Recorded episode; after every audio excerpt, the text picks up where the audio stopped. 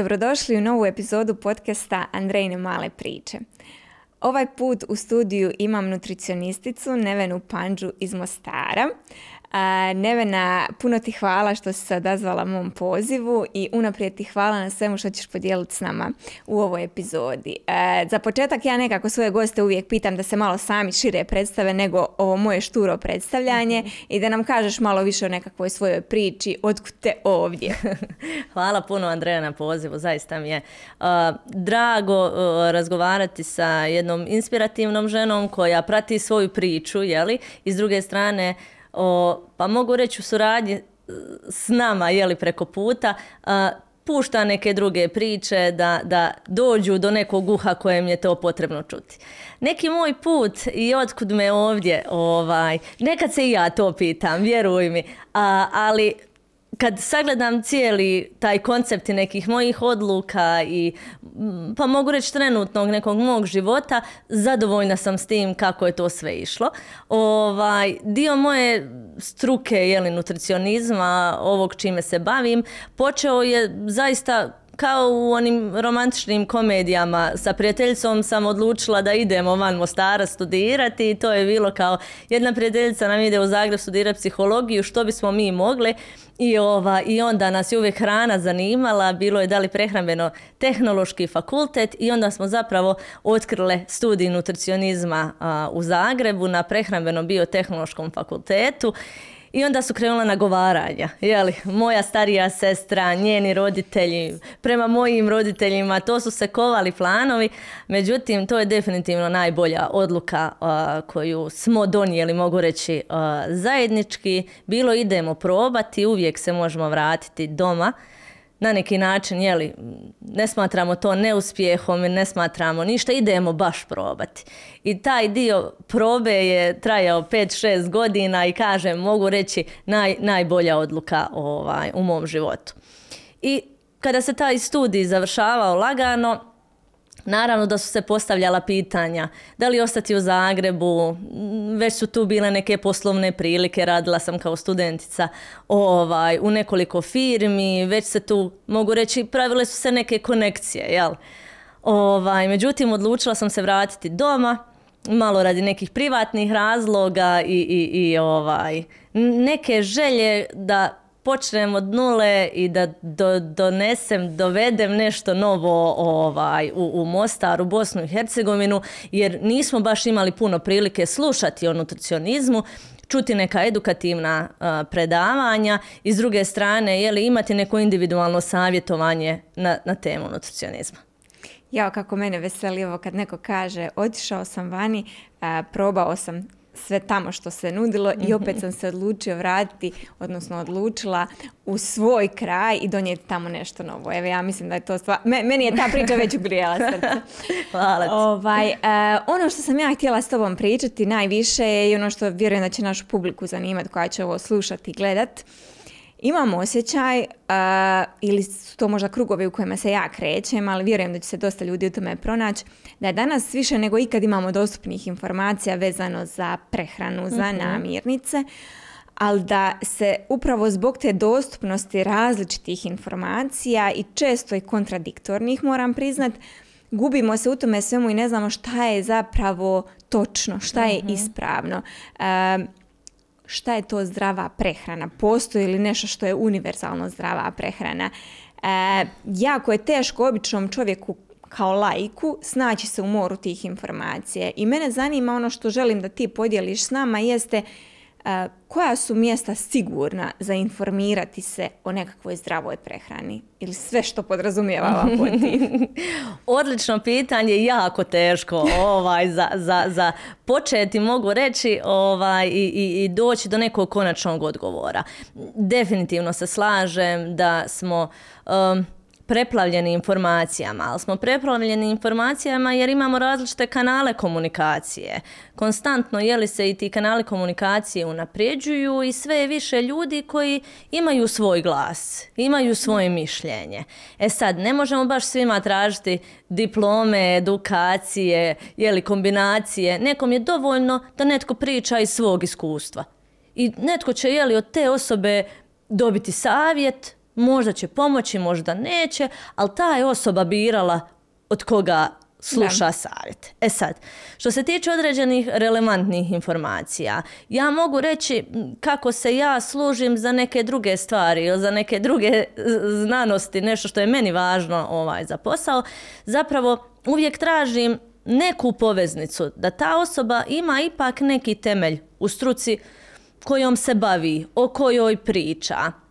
Ako je nešto um, ekskluzivno, bombastično, predobro ovaj, zvuči ja uvijek u to posumnjam. Nisam neki teoretičar zavjera i slično, međutim mi imamo opet neki dio razuma i možemo razlučiti koji savjet, odnosno koja informacija dolazi sa nekog tla.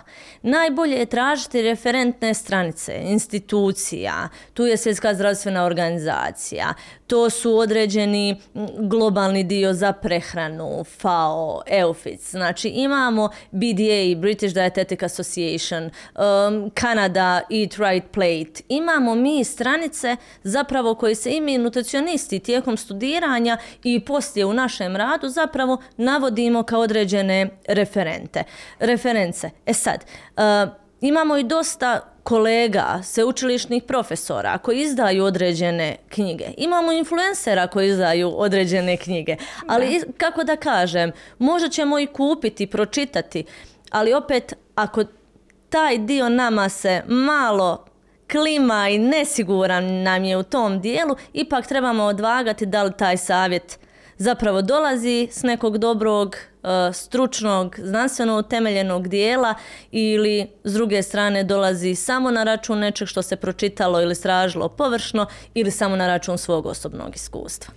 Da, sviđa mi se ovo što se dotakla zapravo koncepta vlastite odgovornosti mhm. u suprotnosti sa konceptom društvene odgovornosti. Ja sam netko ko gradi biznis na Instagramu, na mhm. primjer, i često dijelim taj dio života vezano za ono što je za mene zdrava prehrana. Mhm. I e, često dijelim svoju svakodnevicu, e, recepte neke koje ja pravim, e, volim eksperimentirati s hranom, ali sam svjesna da imam određenu razinu društvene odgovornosti u smislu sadržaja koji ja tu dijelim, ali sam isto tako svjesna da svatko bira doći na mhm. moj profil isprobati neki od mojih recepata je svjestan da to ne dolazi od neke osobe stručne, mhm. nego od neke osobe koja čisto dijeli iskustvo o receptima i kolačima, ne znam, nijako i njoj pašu. Apsolutno. I ja sam se par puta zapravo znala dosta nasmijati na komentare koji su se nalazili ispod mojih mhm. recepata. Evo sad ću se baš referirati na jedan u kojem sam stavila, pravila sam neki kolač u koji nije išlo brašno, niti rafinirani šećer, niti jaja i ne znam, nešto sam s voćem radila, jabuke, banane, nešto je tako mhm. bilo. I ja sam u opisu videa navela da je to recept bez šećera, da. odnosno kolač, šta je već bilo mhm. slastica. I ispod uh, su mi neki ljudi komentirali kako možeš reći da je bez šećera, a ide banana ili ide jabuka. Onda kako možeš reći da je bez šećera, a stavila si med, med nije mhm, zdrav. Mhm. I onda bi se ja zapravo nasmijala na takve komentare zato što sam svjesna od koga dolaze i na mhm. koji način i da ljudima možda nije uvijek baš najjasnije da, šta je zapravo rafinirani šećer, uh šta je šećer koji je u vidu glukoze u namirnicama, da, kao što je voće na primjer. Ili onda s te strane koncept meda koji je kao za neke nezdrav i mhm. stvarno može biti za ljude koji imaju alergijske reakcije na med, mhm. može biti ubojit, tako ali meni koja nema nikakve reakcije na med, meni je super alternativa za sladilo, da tako kažem. Tako je. Tako da, e, zanimljivo je to kakva razina odgovornosti dolazi sa današnjim društvenim mrežama, ali isto mhm. tako se svi trebamo osvrnuti na sebe odakle koje su naše polazne točke i šta mi zapravo biramo tu za sebe i šta biramo konzumirati. Apsolutno, slažem se jer taj dio influensa, utjecaja, mi ga vežemo za društvene mreže. Ali ovo je influence, nešto što ti i ja danas podijelimo. Na kraju krajeva influence je i ako je netko na traci za vas u supermarketu pa možda gleda što ste vi kupili, jeli sve je dio, mogu reći, i određenog marketinga i određenog influensa. E sad, ono što ja volim, kad jednim drugima dajemo savjete ili sugeriramo, ti si motivirala sebe da napraviš kolač za svoju obitelj i s druge strane možda za neku prijateljicu, za neko ko te prati, ti nisi rekla ovo je clean kolač. Možda je to allergy friendly kolač. Nekom si dala ideju možda da bez jaja ili mlijeka napravi neki desert Možda je baš toj osobi trebala ta inspiracija.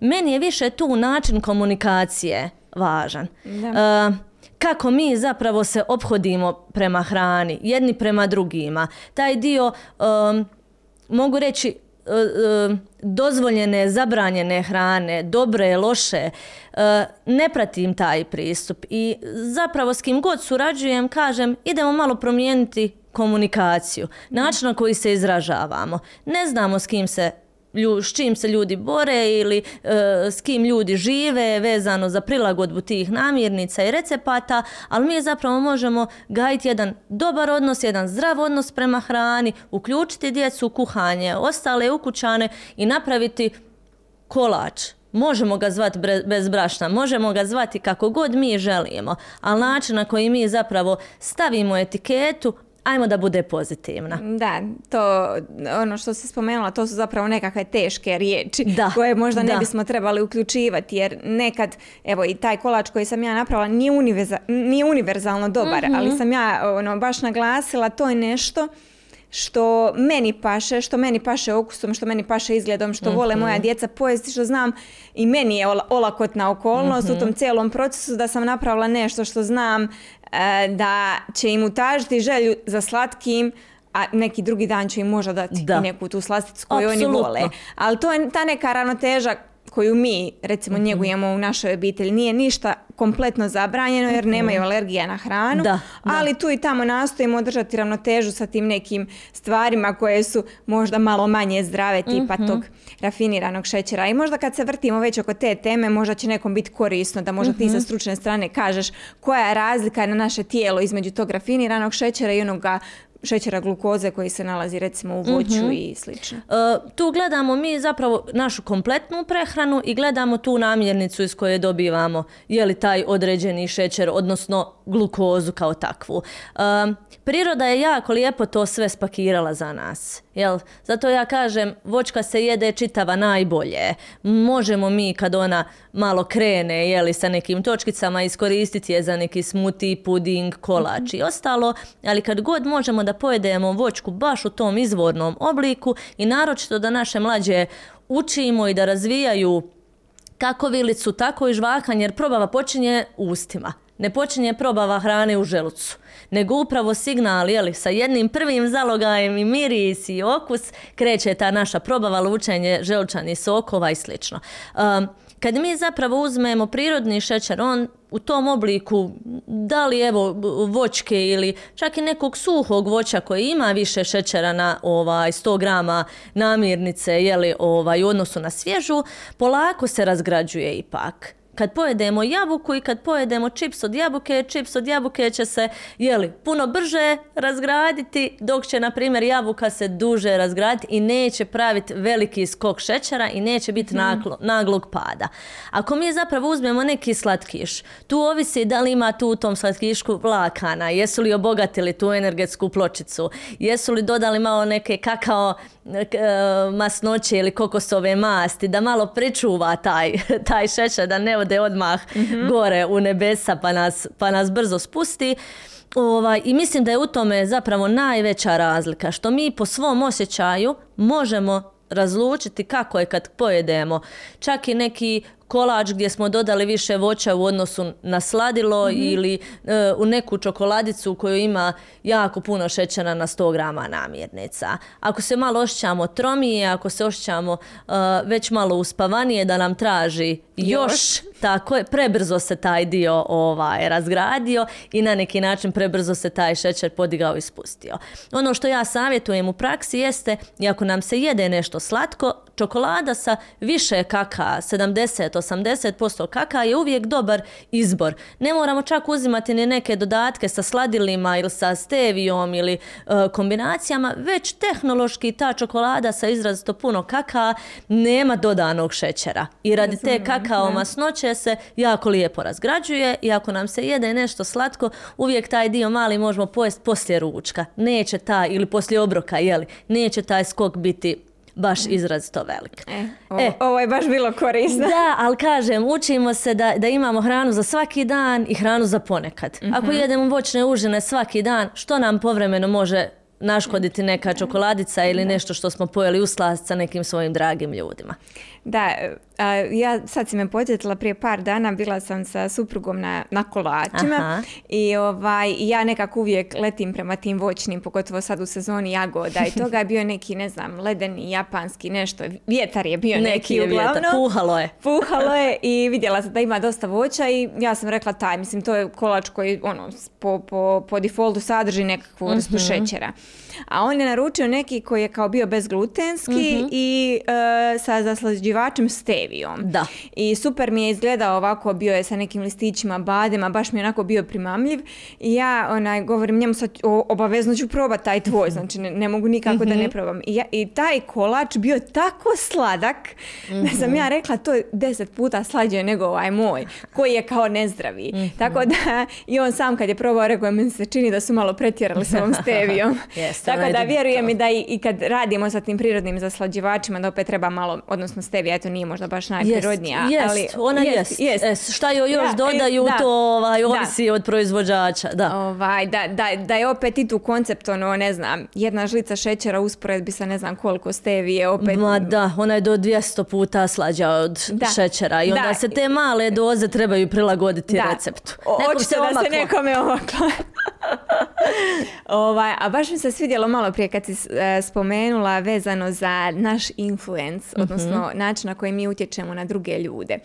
I ovaj, nedavno smo zapravo ja imam jednog čovjeka koji mi je ovako pouzan za jagode, Mhm. jer dok, dok su još moja djeca bila jako mala, odnosno tek smo bili počeli s dohranom i bilo je nekako vrijeme jagoda i došla sam do tog čovjeka koji mi je bio kao siguran jer, je, jer sam mu ja rekla da imam jako malu djecu i da ono ne smijem ići s nečim što je prskano ili ne znam nije što. I on je rekao, ja isto imam malu djecu, 100% su sigurna, nemaš nikakvih problema. I došli smo nekako do toga da sam ja ostala godinama vjeran klijent tom čovjeku, iako je on razvio biznis koji je ono veći od nekog po- pojedinačnog kupca. I nedavno mi je donosio na posao i onda su a, druge cure koje su u uredu, odnosno žene, ja, pitale šta je to, pa sam ja s njima podijela, pa su one naručile, pa onda kad je došao sljedeći put vidjele su druge žene kad smo prolazili kroz hodnik, šta to vi nosite, jel to nešto domaće, hajde sjetite nas se sljedeći put kad budete ovaj, kad budete naručivale. I ovaj, ja sam rekla, ono, naravno, nema problema, stvarno su odlične, nećete požaliti. I i, I to je taj influence. I u smislu mi zapravo nesvjesno kroz cijeli dan prodajemo neko svoje iskustvo. Samo što nam se često događa kad na Instagramu imamo neki svoj konkretan biznis proizvod, da tako kažem, da ljudi kažu, ah, evo još jedne koja nešto prodaje. Da. A zapravo se ne osvrćemo na, na cijeli svoj dan u kojem su, smo prodali hrpu stvari samo na osnovu svog nekakvog osobnog iskustva. Evo, vjerujem da i ti imaš možda neki primjer iz Ne. svoje prakse. Odličan ti je primjer, definitivno i na neki način tu je zapravo najveća vrijednost to povjerenje. Znači, Da. jednom se gubi obraz, jednom se gubi povjerenje. I ja zaista vjerujem i u male proizvođače i u domaću proizvodnju i probat ću i probala sam toliko toga i kad god mogu podržat ću.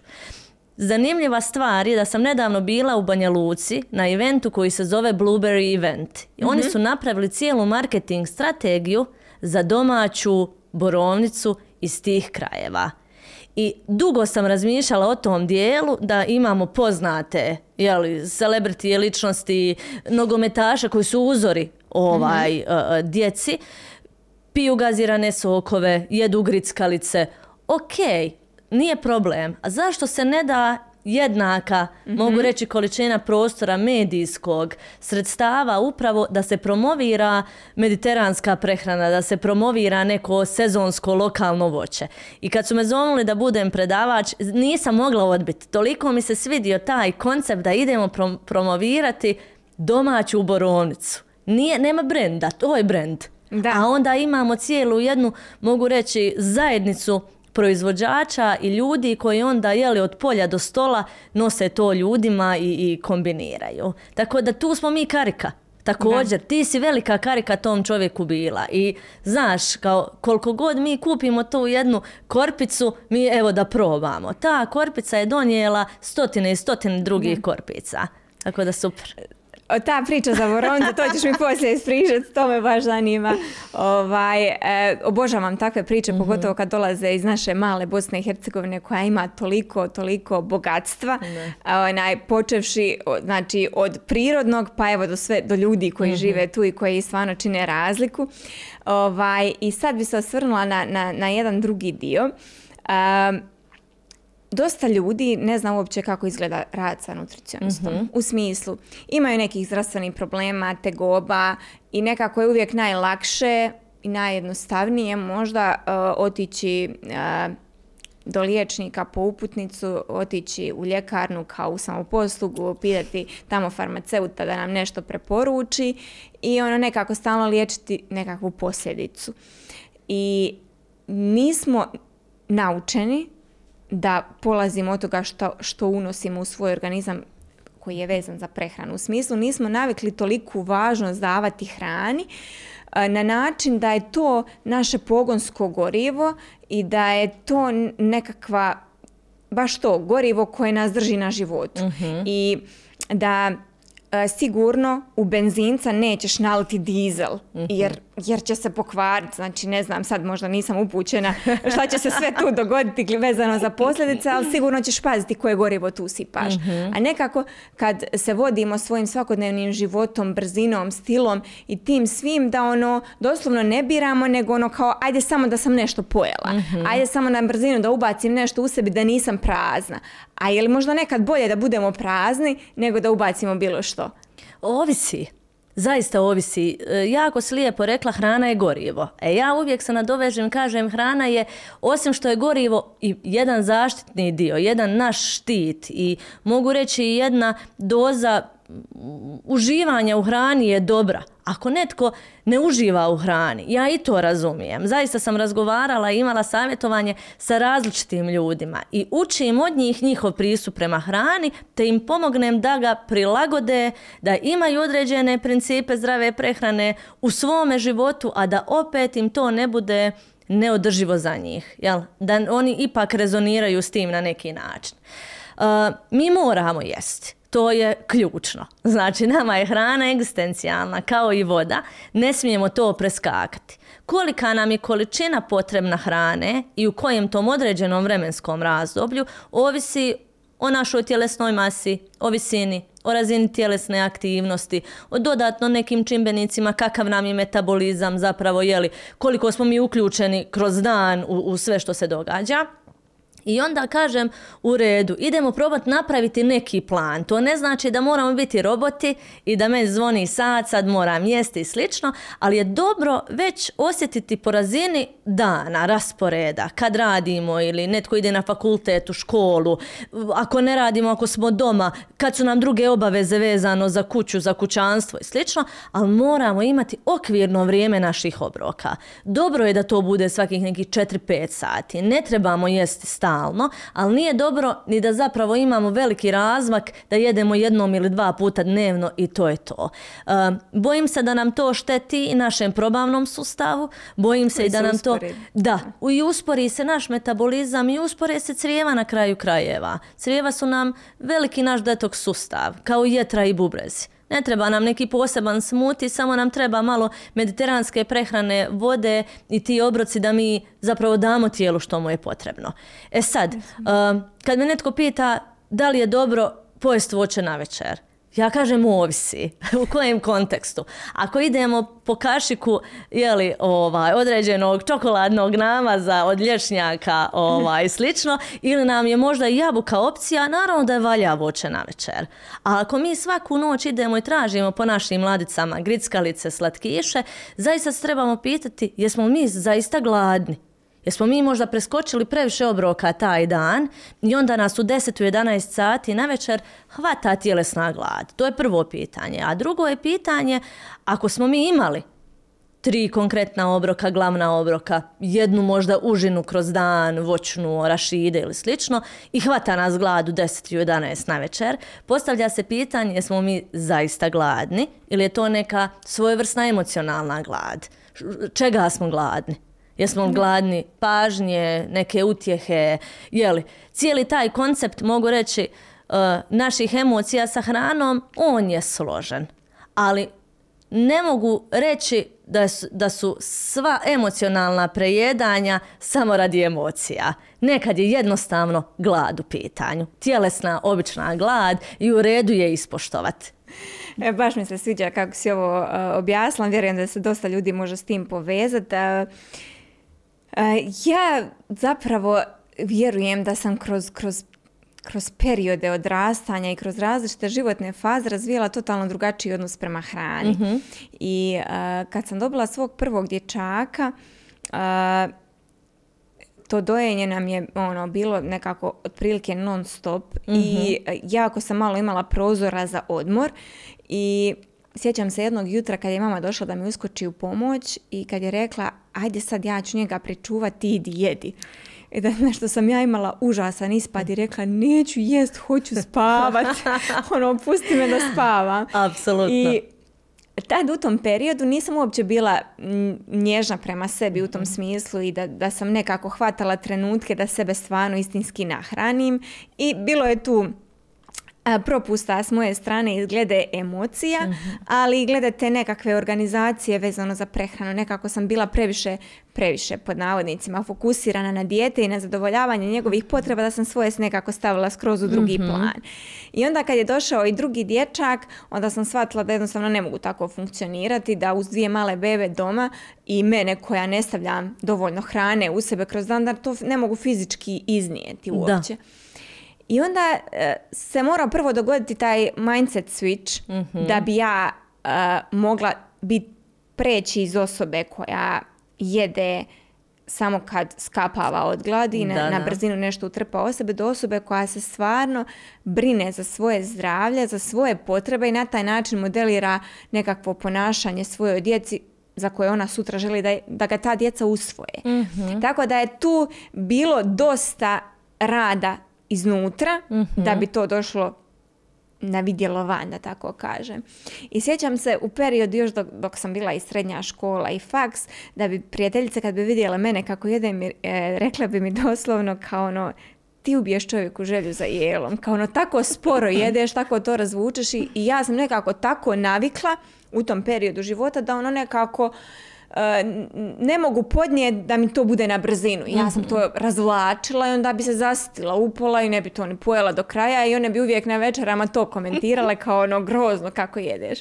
I neki dan mi onda kolegica s posla rekla, pošto sam ja doslovno od hrane sebi napravila te neke male rituale koji meni stvarno znače kroz dan, jer uh, radim u firmi gdje okolo nemam baš nešto dostupno zdravo za pojest i onda volim ujutru ili večer prije pripremiti sebi neki obrok sa uh, ne znam, zobenim, čija sjemenkama, orašidima, voćem, mm-hmm. što, što ima dostupno i to ponesem sebi i to ujutru bude moj prvi obrok i ja stvarno uživam u tome i to mi je ono kao nešto dobro što sam napravila za sebe i nešto što me drži i nešto što na kraju krajeva stvarno volim jest. mm i, ovaj, I ona je neki dan rekla kao, jao Andreja, kad ja tebe čujem kako ti to grickaš, ja sam odmah gladna. ja sam rekla, jes, ovo je prvi put u životu da mi je neko mhm. rekao kao da mu način mog jela otvara apetit. Do da su me svi osuđivali u tom smislu kao ono, jao, kako ti jedeš.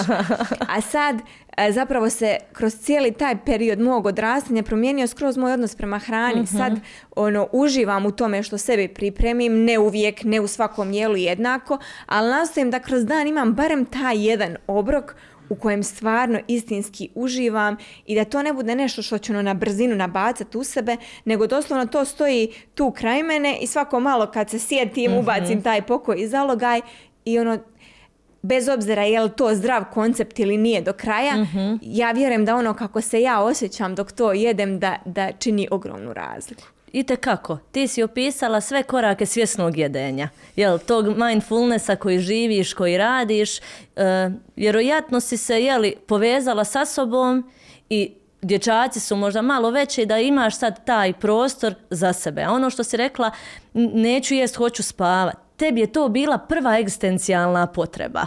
Jeli, isto tako, mi ne osjećamo glad kad su nam stresne situacije to se supresira se glad. Jel, imamo hormone gladi, sitosti i kortizol, hormon stresa, puno, puno utječe na taj dio. E sad, Prije evolucijski je taj bio kortizol, adrenalin, jeli, sretnemo se sa lavom, kakva hrana, nismo gladni, bježi, moraš se spasiti.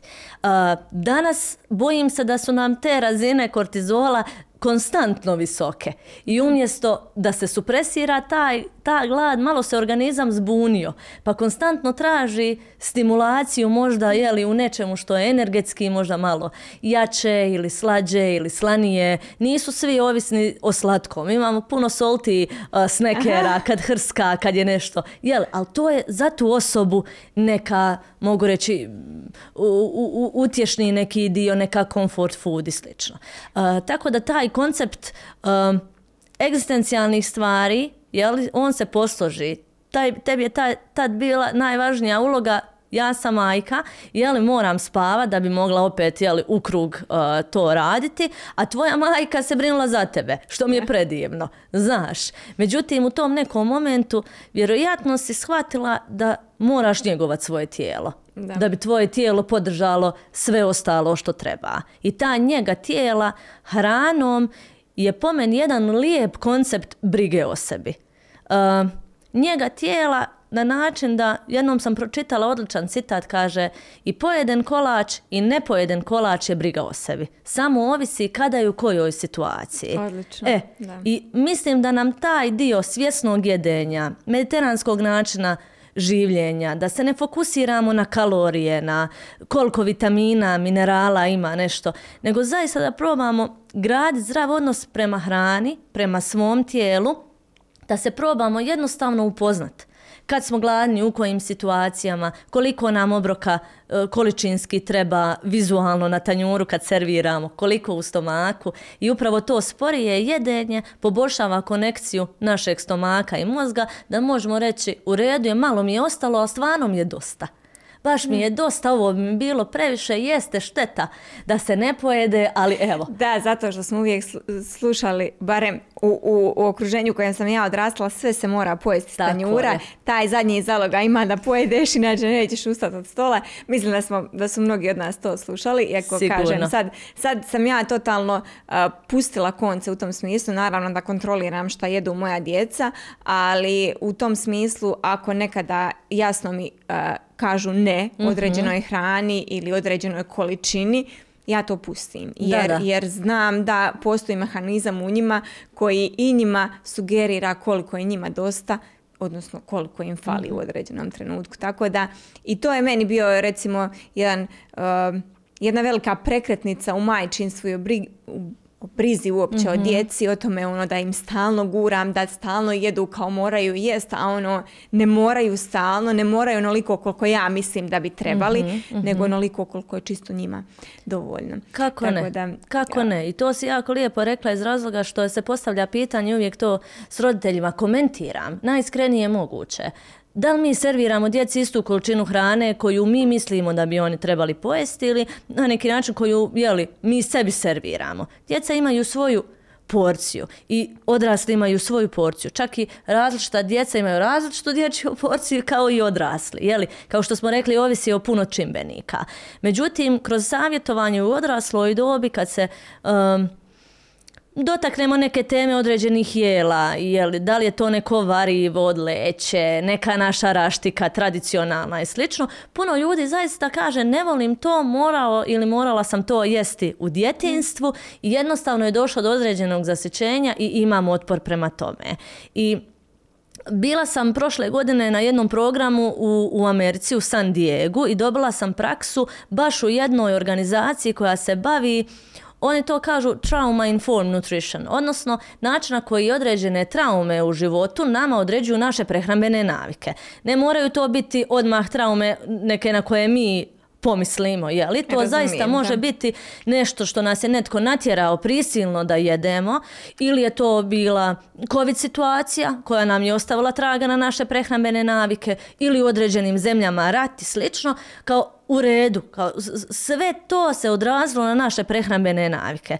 Zašto da mi djeci stvaramo taj pritisak jer nije ta raštika najzdravije nešto na svijetu. Da. Ako ne ide raštika, u redu, ići će blitva, ići će možda nešto drugo zeleno što je brokula, što je djetetu primamljivije.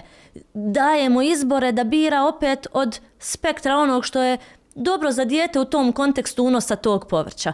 Ne mora to biti raštika ili je li neke određeno ili leća ako imamo već izbora. I mislim da se ti izbori zapravo kad uključimo dijete i kad se sjetimo sebe pitati što nama više odgovara, puno je taj onda odnos prema hrani zdraviji. Da, mislim da su tu jako puno involvirane emocije koje smo imali i koje vežemo uz određenu vrstu hrane, baš to neko, neke prijetnje, zabrane Jest. vezano za pojedeno u tanjuru i slično. Nagrade, da to vežemo. Kazne, da. tako je. I da, da smo često kao djeca zapravo dobivali nagrade u vidu hrane, u vidu slatkiša. Jesmo. Kao ako smo dobri, dobit ćemo slatkiš. I onda ono, nije čudo da mhm. takve obrazce prebacujemo i na svoju djecu. Tako jer, smo, jer smo tako učeni. Ali evo ja nekako vjerujem da stvarno u ovim našim generacijama se rađaju oni koji će mm prekidati te generacijske obrazce. mm spomenuli smo se nekoliko puta u ovom cijelom procesu tih emocija. Mhm.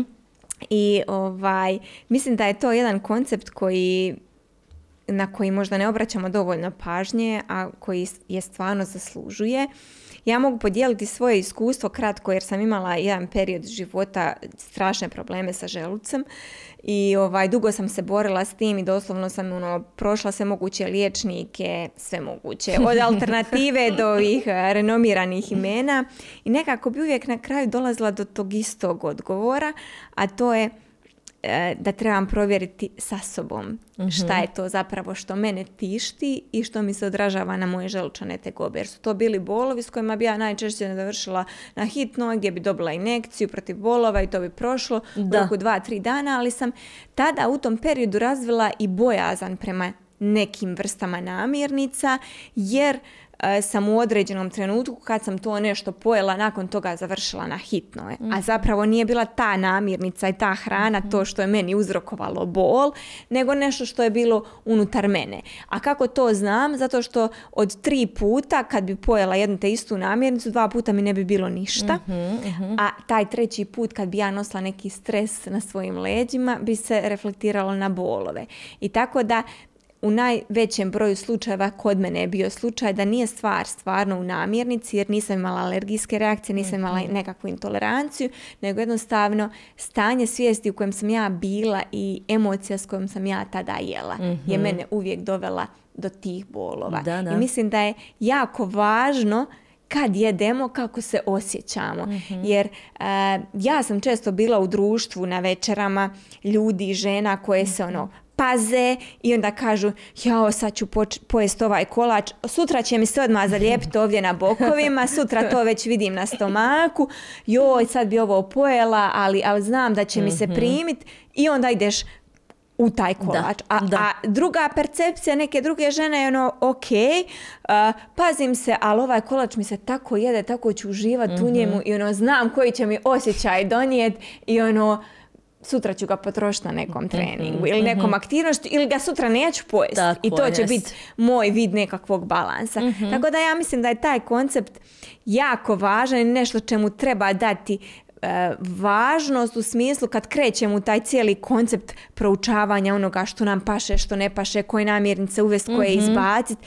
Ja sad znam kad ja posegnem na večer i kad mi tijelo traži uh, jedan oven baked chips da, da to nije moja glad, mhm. nego da je to čisto emocija koju ja nastojim zadovoljiti. Mhm. Ali ja idem svjesno u to, u smislu ja znam koju ja potrebu zadovoljavam i znam da nisam gladna, ali idem s tim, idem svjesno i ono uživat ću u tom I u redu mi je. I, i mhm. sasvim mi je to ok, ali sutra neću. Sutra ću se pobrinuti za sebe na nekav drugačiji način i neću posegnuti za tim čipsom. Mhm. Ali ono, svjesna sam iz, koje, iz kojeg stanja to radim. Tako je, što si rekla za, za želudac. Postavlja se pitanje da li je problem ono što ti jedeš ili ono što tebe jede. Da. E, i kad to osvijestiš, kao što si rekla, jel? Ili kad ideš svjesno u nešto, pa dobro, taj kolač, možda će neko prepoloviti kolač, možda ću ga ja pojesti sama. Nema ni potrebe nešto sad da kompenziram, da ostavljam dio večere ili slično. Tražimo svoj balans u tome.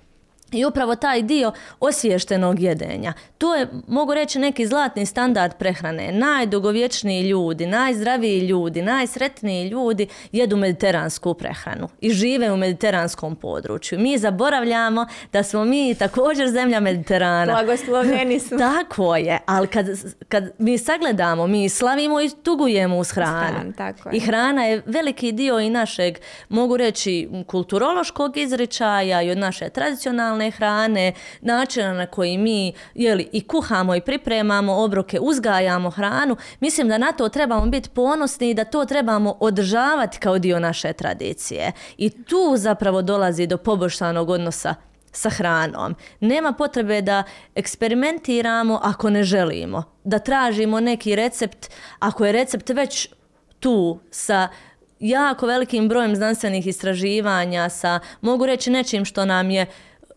tu u, u, u, raste, jeli gdje ne posadimo, znači evo ta raštika, ne možemo iskorijeniti u nekom tom području.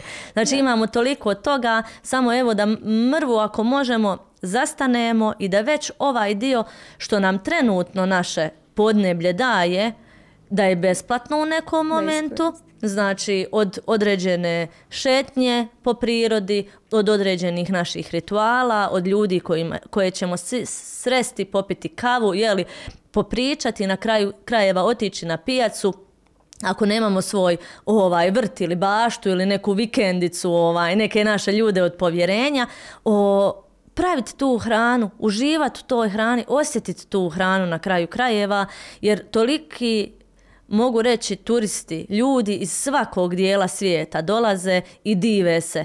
I našoj gostoprimljivosti, našoj, mogu reći, dijelu koncepta uživanja i, i, i rada jedni s drugima i sve apsolutno, a mi nekad uzmemo to zdravo za mi gotovo. Mi smo osmislili koncept slow livinga i prije nego što je bio sam Tako koncept je. po sebi. Tako je, slažem se, apsolutno. Prije nego što je stavljeno u vokabular. Slažem se s tim. A sad bih htjela nekako da, da se osvrnemo uh, na onaj dio rada jedan na jedan sa nutricionistom. Mm-hmm. Jer mislim da je to nešto što će možda mnogima značiti. I evo da sad zamislimo recimo da sam ja tvoja klijentica, mm-hmm. da ja dolazim i kažem slušaj Nevena, imala sam dvije trudnoće, nakon toga nastavila sam se nekako zdravo hraniti, izgubila sam dobivene kilograme, povremeno vježbam, mm-hmm. nastojim nekako paziti na to kako se ponašam mm-hmm. u svojoj svakodnevici, ali taj stomak mi nikako ne ide. Mm-hmm. Dakle, stoji tu kao podsjetnik da, da nešto dobro ne. Mm-hmm. Kako bi išao dalje tijek našeg razgovora? Pa, moje prvo pitanje nakon opuštenog razgovora bude jesu li kad imali prije iskustvo nutricionističkog savjetovanja, jer Dobro. ljudi su malo, uh, uh, da tako kažem, povučeni ako im je nešto nepoznato. Da, I moguće da imaju predrasudu, jeli prema tom dijelu da nutricionist analizira, procijeni, osudi, pošalje kući i onda pošalje plan bez da, da što da. pita. Ovaj, tako da se ja trudim tu predrasudu nekako jel, smanjiti, skloniti, obskr, o, o, o, promijeniti jeli, sve ostalo. A, tako da je neki prvi kontakt koji mi zapravo prođemo jeste jedno upoznavanje. Meni je važno upoznat tebe, osobu preko puta mene, jer došla si mi, tražiš od mene pomoć, već si u jednoj fazi ranjivosti, tako reći, znaš. I ne prolaze svi određeni taj proces prilagodbe, da li povećanja tjelesne mase, smanjenja tjelesne mase, prilagodbe prehrane za zdravstveno stanje na isti način. Um, dobro se pokazalo u mojoj praksi da mi napravimo kroz jedan blagi upitnik tvoju analizu prehrane. Mm-hmm. Zašto? Jer ja ne volim mijenjati ako je nešto dobro i ako tebi to paše. Mm-hmm. Ja kažem, ne trebamo krenuti život na glavačke, idemo prilagoditi ovu prehranu koju trenutno imamo da vidimo zbog čega ta može biti nadutost ili zbog čega taj dio masnog tkiva može ostati jeli u tom nekom predjelu i slično. Nema lokaliziranog mršavljenja, to je uvijek tako, ni prehranom ni treningom. Ali jedan taj dio koncepta dobrog osjećaja u vlastnom tijelu, hrane koja pomaže u izgradnji mišićne mase i slično i te kako ima. Kad smo prošli kroz upitnik, napravili tu, mogu reći, učestalost konzumiranja namirnica, mi zapravo usput radimo edukaciju.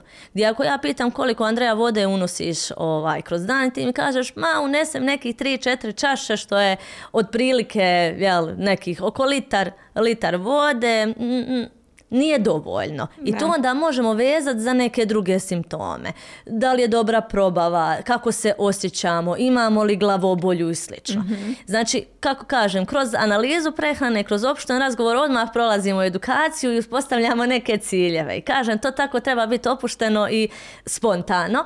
A, nakon što smo jedan na jedan završili savjetovanje, ja uvijek osobu pitam da li nju zanima analiza sastava tijela. Da li se želi izvagati, da li želi određeni postotak masnog tkiva, mišićnog tkiva, nekom je to stres. I nema potrebu da se, da tako kažem, izvaže ili slično, hoće samo da vidi jel, kako se odjeća mijenja na tijelu i meni je to u redu. Ja ne patim od rezultata, ja radije volim taj pristup da se osjeća, osoba osjeća dobro u, u vlastitom tijelu.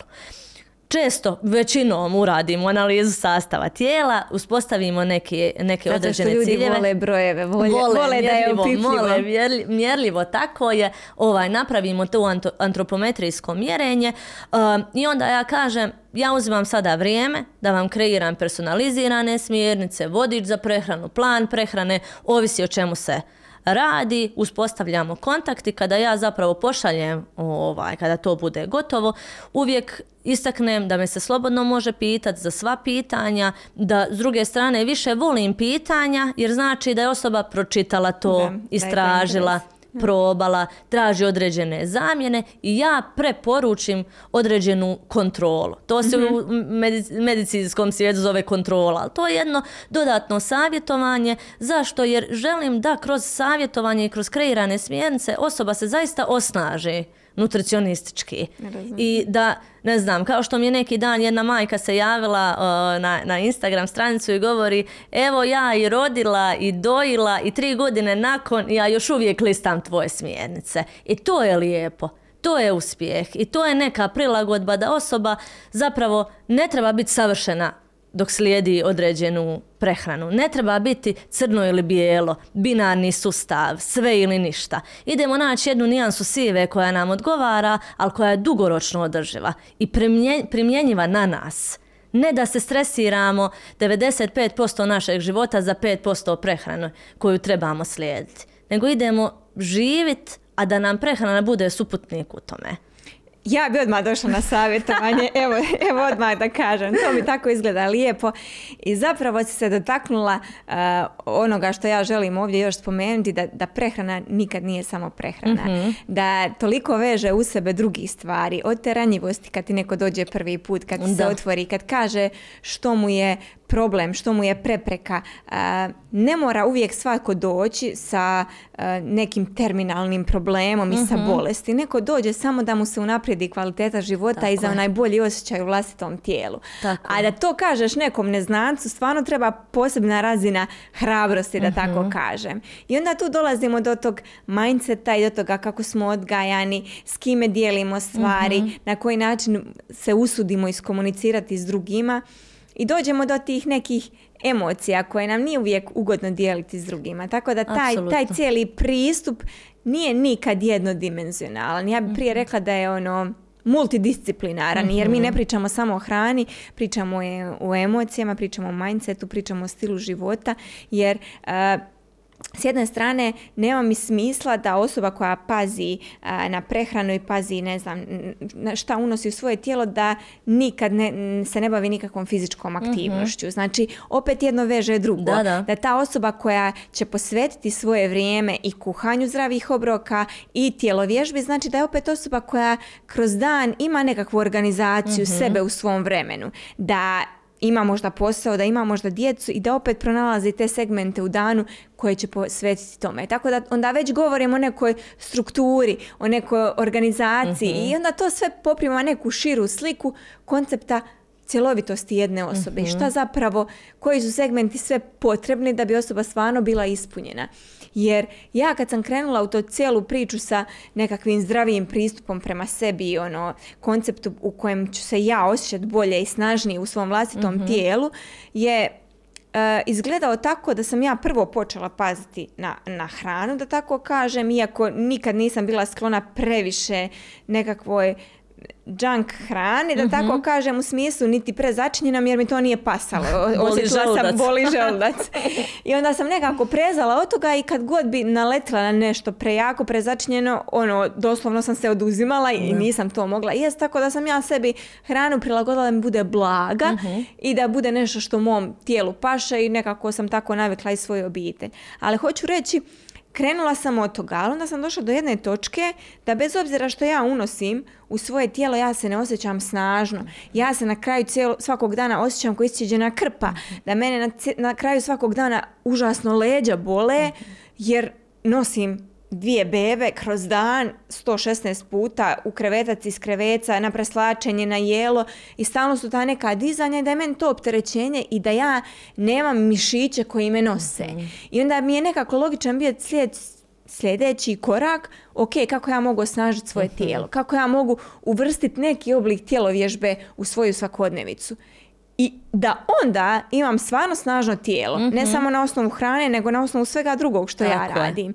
I na kraju kad iznesem taj dan da se osjećam ono dobro. Da, da, da se osjećam da ja to mogu, da je meni to dano sve što imam u svom životu jer ja to mogu nositi i da mogu sebe učiniti snažnom da mogu to nositi jer Andreja u verziji e, 1.0 to nije mogla, ali ova sad 2.0 ipak može. Kako ne? Znači to su bile samo nekakve stepenice eh, koje su se nadograđivale i nikad nije samo jedna stvar. Dakle, i kad kreneš u tu jednu promjenu, uvijek ona vuče neminovno te druge i meni je to Sigurno. prekrasno zapravo u cijeloj toj priči. Apsolutno. Promjena dolazi iz promjene. Kao što, da tako kažem, nema hrabrosti bez ranjivosti. I u redu je biti ranjiv i u redu je potražiti pomoć. Jeli, u toj nekoj fazi da ti kažeš ja se osjećam slabo u ovom trenutku, fizički.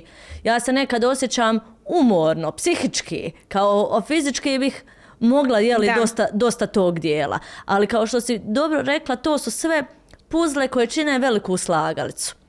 I upravo taj dio multidisciplinarnog pristupa je i temelj naše udruge Multidisciplinarni centar zdrave navike, zdravih navika koji je nastao, pa, ne, neću reći slučajno, ali zapravo sam se prijavila na jedan program poduzetništva za mlade sa svojom nutricioniziraj se idejom, kao idemo učiti o hrani dok uživamo o hrani dok se njegujemo hranom, jel? sve je to nutricioniziraj se i onda sam tamo upoznala djevojku koja je psihologica, koja je došla da skine stigmu sa mentalnog zdravlja. I to je bilo 2016. godine i mi dan danas uspješno surađujemo, mogu reći da smo jeli, eh, Don Quixote i Sancho Panza u tom nekom dijelu ovaj, edukacija u, u školama o eh, multidisciplinarnom dijelu i hrane i mentalnog zdravlja i rad u vrtićima, ti društvo, društveno odgovorne edukacije, eh, nema jedno bez drugog, bez trećeg. Zašto? Jer su to sve zdrave navike kao određeni temelj zdravlja, ali ne nešto što moramo,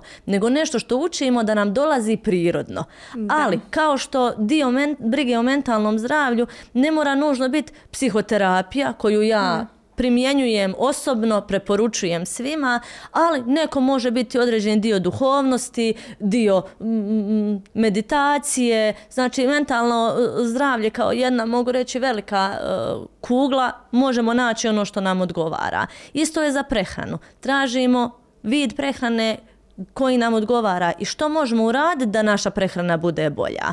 I isto je za tjelesnu aktivnost. Ne moramo ići u teretanu ili ne moramo trčati 10 km, ali možemo se svako jutro istegnuti ili uraditi jogu ili prošetati sa psom, sa djetetom, uraditi nekih 30 minuta tjelesne aktivnosti za sebe. Ne radi kalorija, ne radi koraka, nego radi srca. Kad ono malo jače zakuca, znači cirkulacija je bolja, znači čistimo naš organizam na taj način i odmah i hormoni sreće, dobrog raspoloženja idu gore. Sve je Ko ne povezano. bi vježbao nakon ovoga? Yes.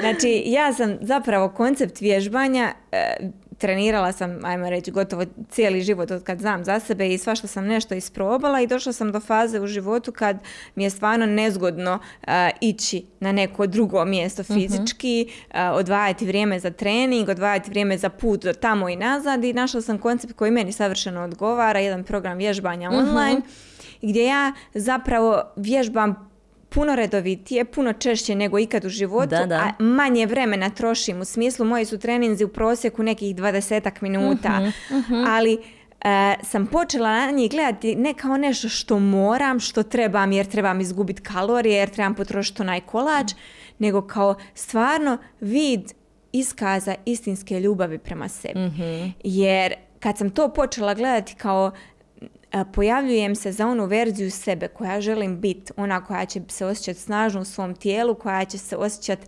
sposobnom da iznese svaki svoj dan, onda je to poprimilo skroz drugu dimenziju za mene. Onda je to postalo izraz ljubavi prema meni isto kao što je izražavam kad napravim sebi neki kolač koji volim. Mhm. I to je predivno. Mislim da svatko od nas može naći neku formulu koja je održiva, a koja je formula našeg dobrog zdravlja.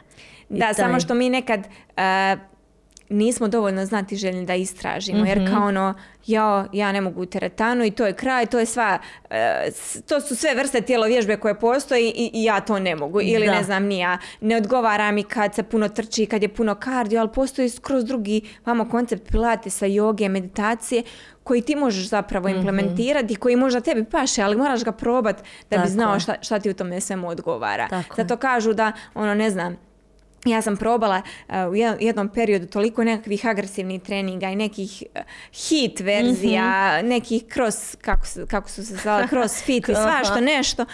I na kraju toga svega kao ničim se nisam osjećala kao dovoljno izazvanom, sve mi je to kao bilo ok, vježbam, ja osjetim nešto, ali ono nedovoljno izazovno. I onda sam nakon toga svega upisala pilates koji me ubio u pojem. Znači ono, došla sam i rekla, bože kako je ovo teško, Da, ono, ne da. mogu vjerovati da me nešto ovako što sam mislila kao ono to mi je bez Mhm, veze, malo lopta i da me to, može da. tako izazvat. Ali ne bi znala da nisam došla i isprobala. Isto tako kao što sam isprobala neki drugi koncept koji je nekako bio vezan usko za jogu, ali je bio pre, pre spor za mene. I znala sam, otišla sam na jedan, dva treninga, ok, ta priča nije za Ne mene. mi. Ali mislim da u tom svemu baš treba ono nekako njegovati svoju znati želju, ono kao ok, znam da ću nakon nekog vremena pronaći nešto što je idealno za mene. I kad idemo s tom premisli da ćemo stvarno na kraju tog puta nešto pronaći, puno je vjerojatnije da ćemo stvarno to pronaći nego kad krećemo iz one misli kao ono, ono kao isprobat ću, ali znam da neću ništa naći. Što mi paše, tako da. Slažem se. Međutim, rekla bih da je sve vid određenog community-a. Jel, nekom paše tretana, nekom grupni trening, nekom planinarenje, nekom škola trčanja, nekom taj individualni pristup, nekom online dio. Sve je to određeni mali community. Kao što je, mogu reći, i određeni vidovi prehrane, ja je nekad povežem sa religijskim pristupom. Znaš, svi biramo određeni dio koji pratimo i što si najbolje na početku našeg druženja rekla, za mene je to dobro. I upravo iz te pozicije kad dajemo savjet, ako nemamo određenu jeli, re- relevantnost tom dijelu, kaže meni ovo odgovara, Da. probajte, stvarno je ukusno. Jeli, ili Da. meni šetnja odgovara. Kao, možemo svi izaći prošetati pola sata. Probajte. Tako u tom nekom dijelu. Ne zadirem u e, struku kineziologa kad proporu, Da. preporučim redovitu tjelesnu aktivnost. Da. Nego potičemo. A onda svatko jeli, od, od ljudi može naći sebi što odgovara. E, Spominjala si community, meni je to odmah asocijacija na neke druge stvari, meni mozak ovdje ono, radi sto na sat i htjela bi nekako da se dotaknemo jedne teme koju smo a, ovako malo zanemarili u ovom našem razgovoru, a to je ta tema poduzetništva i uvijek sa svim svojim gostima volim prokomentirati jer volim čuti različite perspektive i različite e, transformacije koje su ži- ljudi doživjeli na tom svom poduzetničkom putu. E, želim znati kako je to izgledalo za tebe. U smislu, e, možda da mi odgovoriš na nekoliko pitanja, sad ću ja ispucati svoje, Može, može. onda ti meni reci što, što o svemu tome misliš. E, spominjala si malo prije neki program poduzetnički koji Mhm. si bila upisala. Koliko misliš da je ovdje e, to dostupno ljudima, koliko ljudi Mhm. znaju za to i koliko ima prostora za ljude da se razvijaju na takav način. I s druge strane, e, kako je išla tvoja transformacija Mhm. od samog starta, kako se Nevena s kojom ja sad razgovaram razlikuje od one koja je ušla u cijelu tu priču prije nekoliko Mhm. godina? Zanimljiva pitanja. Ovaj.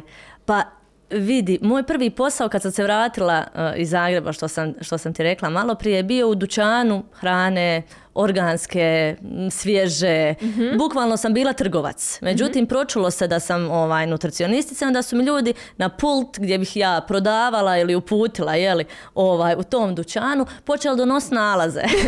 Znaš, pravo opušteno. I ovaj, ja sam rekla da ne možemo tako, to nam nije ni, ni, ni, ni mjesto, ni, vrijeme. Međutim, to mi je dalo super ideju da ljudima treba individualno savjetovanje i ja sam pokrenula određeni taj svoj dio nutricionizira se, ali još uvijek nisam u glavi imala viziju kako će se to odvijati. Um, kako to ide? Mm, networking je čudo. Kad pričaš o sebi, kad pričaš o tome čime se baviš, zapravo i kreću neke nove prilike. Moja prva suradnja je bila u jednom kozmetičkom centru ovaj, gdje sam zapravo dobila priliku da u sklopu tog prostora donesem svoju vagu koju mi je sestra kupila za, za diplomu, donesem sebe, svoje znanje, laptop i bez da me itko naučio kako se radi nutricionističko savjetovanje, probam mm naći to intuitivno sa svim onim što sam naučila, mhm. zapravo što bi se trebalo ovaj, raditi na jednom nutricionističkom savjetovanju.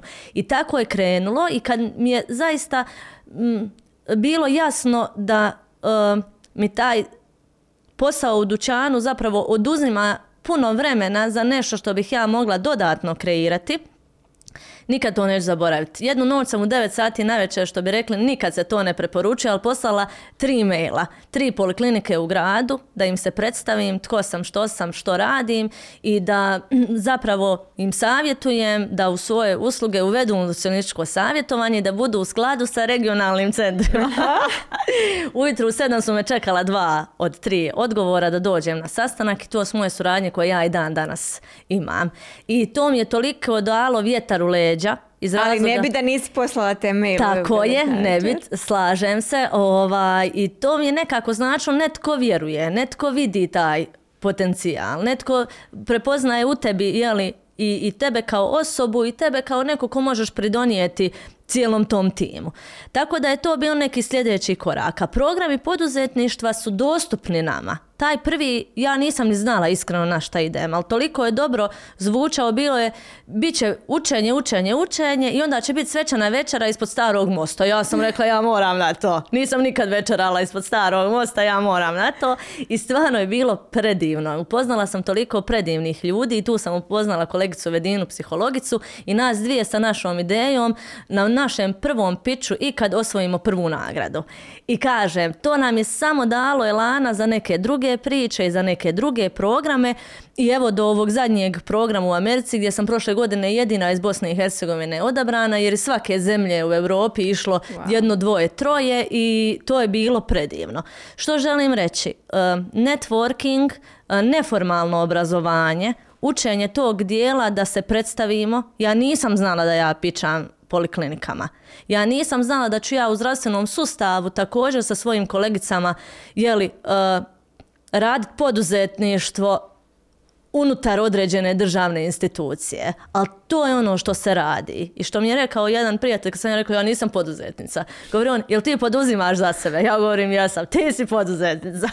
Tako da taj put je bio zanimljiv i još je zanimljiv. Kažem, ja još uvijek tražim taj koncept nečega da vidim od svih tih stavki koje radim i s kim surađujem, koja je ta autentična Nevena sada. Koja je razlika između mene na početku i sada? Uh, mlađa ja se uvijek htjela svima svidjet i htjela je i mislila je da može i da treba svima pomoć. Sad nakon toliko savjetovanja i rada s ljudima, uh, s lakoćom mogu reći da nešto ne znam, jer sam svjesna onog koliko znam i što to u svojoj glavi mogu povezati, ali sam svjesna onoga koliko to tek trebam pročitati da je toliko toga čega neću moći se dohvatiti, dotaknuti, ali ga uvijek mogu uputiti nekom drugom, nekom kolegi, kolegici, nekom drugom dijelu oblasti stručnjaka i kako da kažem, osjećam se slobodno i, i, i u tom dijelu da kažem ja to stvarno ne znam, a to prva ja, mlađa ja, zaista ne bi imala hrabrosti reći. I mislim da je ljepota u tome da to sam ja i u redu sam s tim. Prekrasno. Znači ja, ja tu nemam apsolutno ništa za dodati, ostavila si me bez teksta. I ono, drago mi je stvarno, iskreno, iskreno se veselim jer sad već, već zamišljam sve ljude koji će ovo slušati i koji će na osnovu ovog tvog malog govora poslati večeras taj mail u 9 sati ili u 9 ujutro, nebitno i, ovaj, i početi kreirati sebi nekakvu drugačiju realnost i budućnost jer uh, ničeg toga ne bi bilo da ti nisi poslala te mailove, da se nisi usudila i da nisi povjerovala kao ono, pa zašto, zašto ja ne bi bila ta? Mhm. Zašto ja ne bi napisala sad taj mail i kliknula onaj enter, send, bilo što.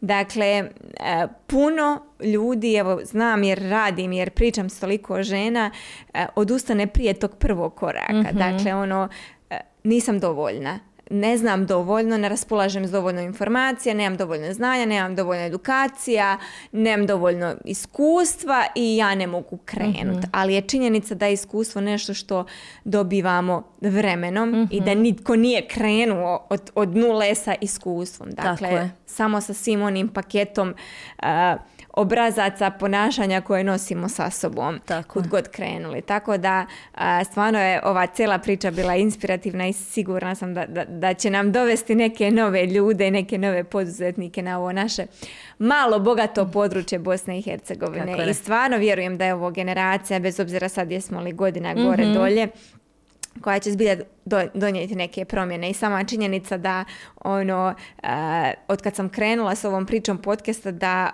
konstantno imam e, na umu ljude koje mogu ovdje pozvati koji su stvarno uradili nekakve drugačije stvari na našim prostorima je ono totalno obećavajuće. Kako ne, kako ne. Tako da, Nevena, hvala ti od srca. Ja mislim da se po mom osmijehu kojeg ne skidam s lica stvarno vidi koliko sam uživala, a vjerujem i Nevena. tako da, hvala ti stvarno puno.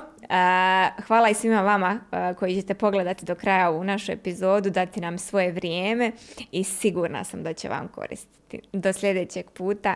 Pozdrav!